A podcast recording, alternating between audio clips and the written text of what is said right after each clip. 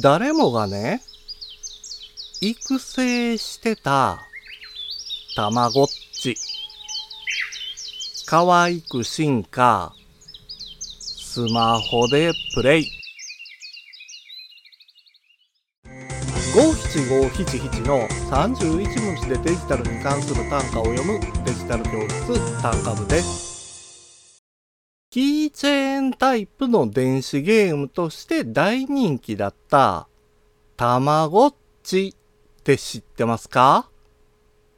画面の中に登場するたまごっちに餌をあげたり、糞の掃除をして育てていく単純なゲームだったんですけど、世話の仕方で機嫌が悪くなったりして、場合によっては、たまごっちが死んでしまうこともありました。1996年に発売されたたまごっちは、社会現象になるほど爆発的な人気を誇って、入荷しては即完売状態だったんですよ。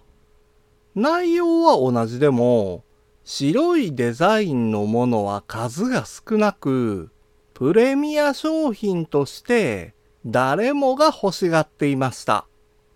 ですが、1998年にはブームも下火になって、今では忘れてしまった人も多いかもしれませんね。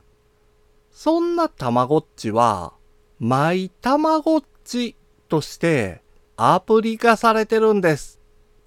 たまごっちを懐かしいと思う世代の人は、アプリとして進化したたまごっち、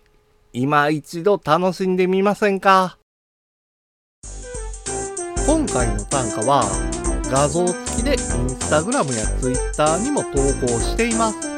また、デジタル教室では、アプリやパソコンの使い方などの情報を、ウェブサイトや YouTube、podcast で配信していますので、概要欄からアクセスしてみてください。